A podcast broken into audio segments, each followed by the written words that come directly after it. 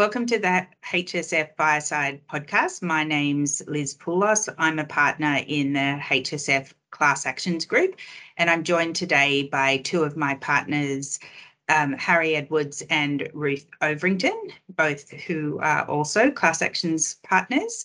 Um, today, we're going to be talking about threatened class actions, the how, where, and the why. And Harry, I might start with you. Are you seeing any trends in threatened class actions at the moment? Thanks, Liz. Yeah, I think it's fair to say that we're continuing to see a barrage of threatened class actions.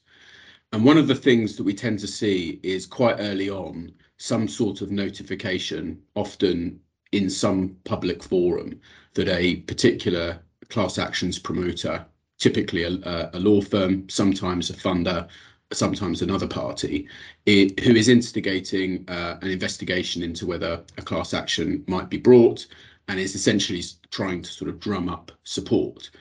And what we're tending to see is actually a, a, a pretty uh, broad mix of whether or not those actually end up uh, in a, a proceeding being filed. Um, and what I thought might be quite interesting for a bit of a discussion amongst us is what we think are some of the sort of key drivers that we see to whether or not threatened class actions actually eventuate into a real uh, class action. Um, Ruth, do you have any thoughts on whether the sort of, if you like, the funding model that sits behind the promotions uh, parties uh, is is one of the factors that tends to um, result in a in a class action actually eventuating? Yeah, uh, thanks, Harry. Definitely, it's the short answer. Um, so funding, obviously, for a class action to get off the ground, um, there's a range of factors that will play into it. But one of them is whether there's funding to be able to fund that case through the class action procedure, which is, you know, a not insignificant um, cost that needs to be funded. And, and one of the things we're seeing, and, and sort of accounts for why there are sort of different trends emerging in different jurisdictions, is that there are different funding models available in different parts of Australia. So, for, by way of example, in Victoria, um, at least at the moment, we're the only jurisdiction where you can have essentially contingency fees for class actions. So, in that sense, a law firm itself can fund the proceeding not on a no win, no fee basis, but in fact, by reference to a percentage of whatever the group members may ultimately receive in any judgment or any settlement. And that's quite a unique type of funding arrangement in the sense that it's it's traditionally a, a type of funding which is not available for litigation generally.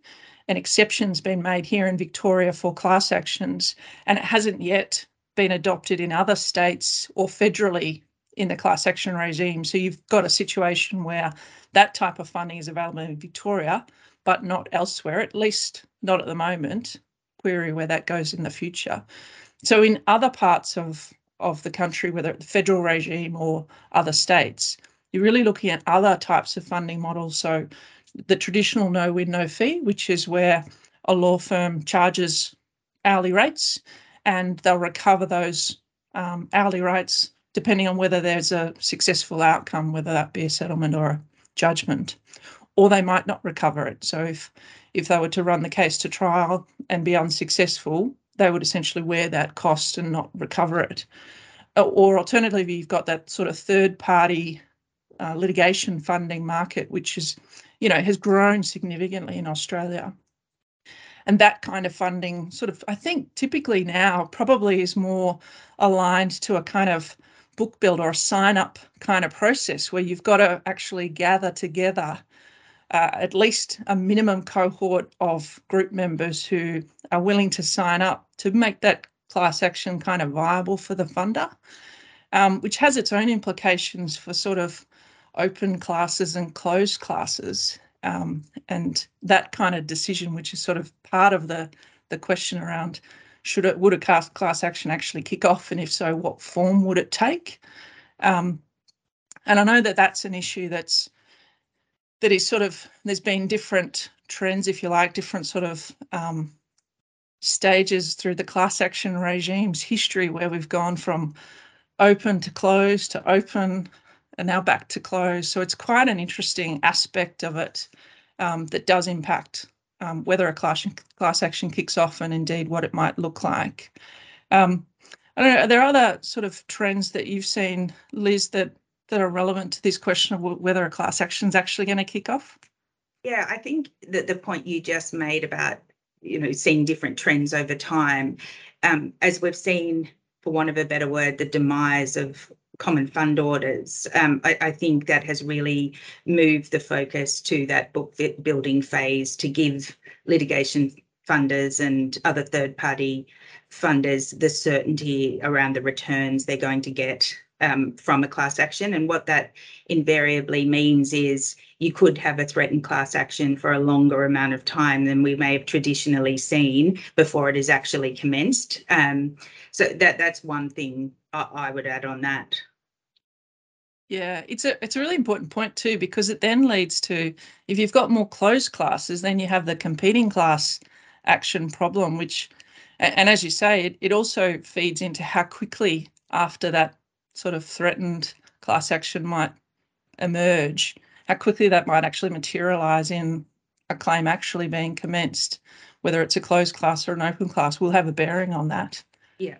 Yeah, I, I think the fact that you can have quite long book build periods as well actually in a perverse way sometimes encourages the multiplicity because it gives other plaintiff law firms and funders um, fair amounts of time to investigate and do their own book building um, phase um, to commence a class action. So, I mean, I think there are um, positives and, and negatives of, yeah, this. It's, it's also been interesting to see how particularly with some of the multiplicity type decisions, meaning that people don't have to sort of rush off to court and be the first one to file, yeah. has perhaps encouraged um, a little bit more of a timely consideration of whether a book build is is a is a good way to approach building a claim.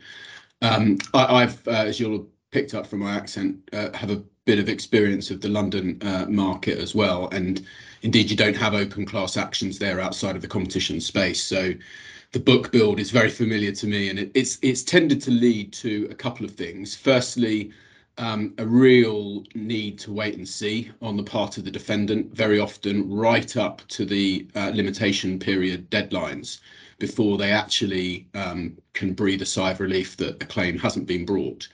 Um, indeed, many of the class actions that I uh, ran in the UK did have a um, uh, a claim form only issued just right at the very last minute, almost to the day.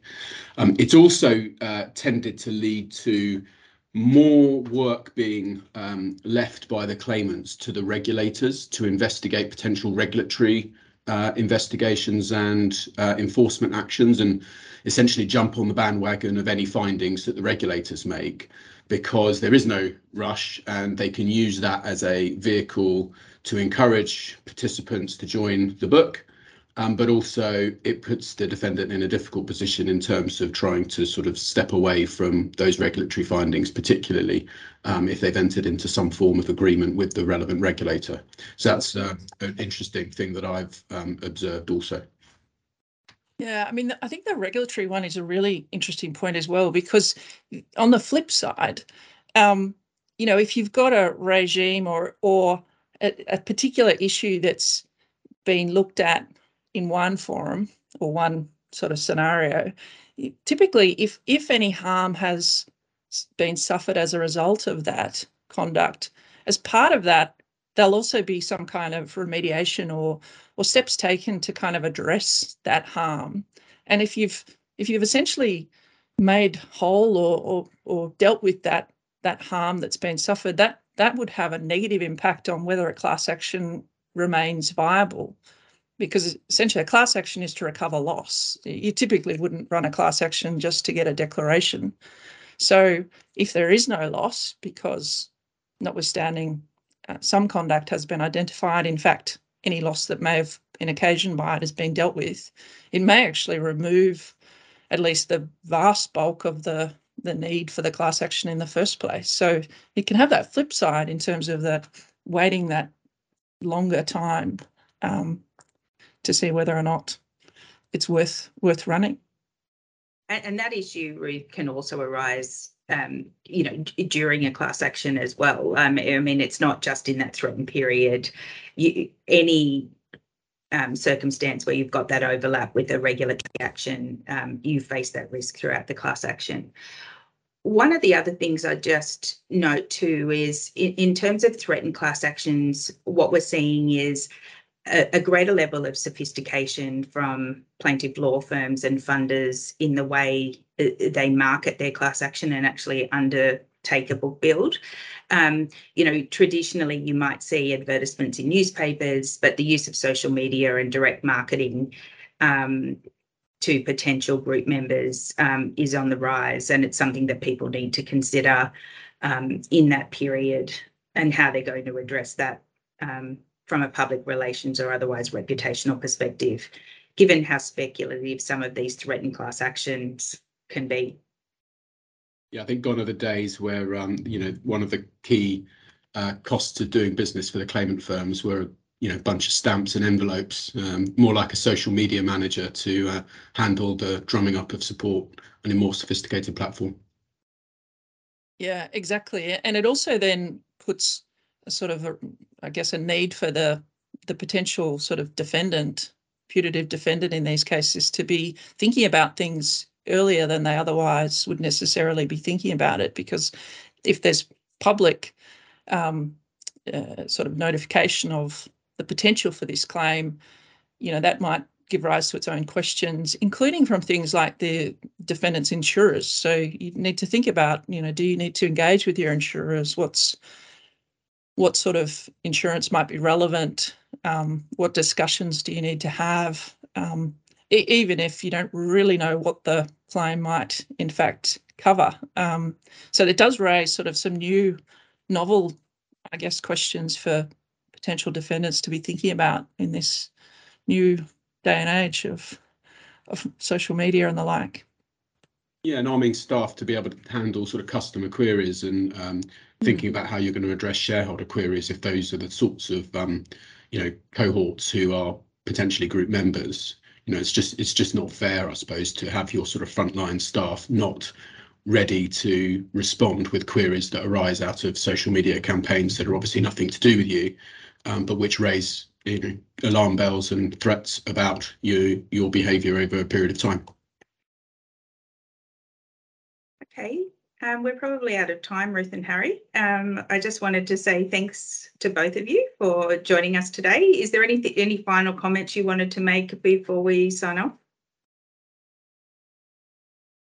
I think the key thing is just to remember that the, the class action regime is a very dynamic one in the sense that it is it is genuinely continuing to evolve um, both legislatively and through the courts and um, you know as a matter of policy over time so it's one of those areas that you know it's a, it's a, important to keep across latest developments as they go because you might need to adapt your approaches things that have worked in the past may need to be slightly tweaked going forward yeah, and the only other point I'd add is that every case will be extremely um, specific to the facts of the matter. We've talked about some of the, uh, if you like, high level or general points of application, but the the key will be how the particular scenario that you're faced with is going to bear out. You know, what loss uh, might be suffered by individual group members, how many they might be in a particular um, set of threatened wrongdoings.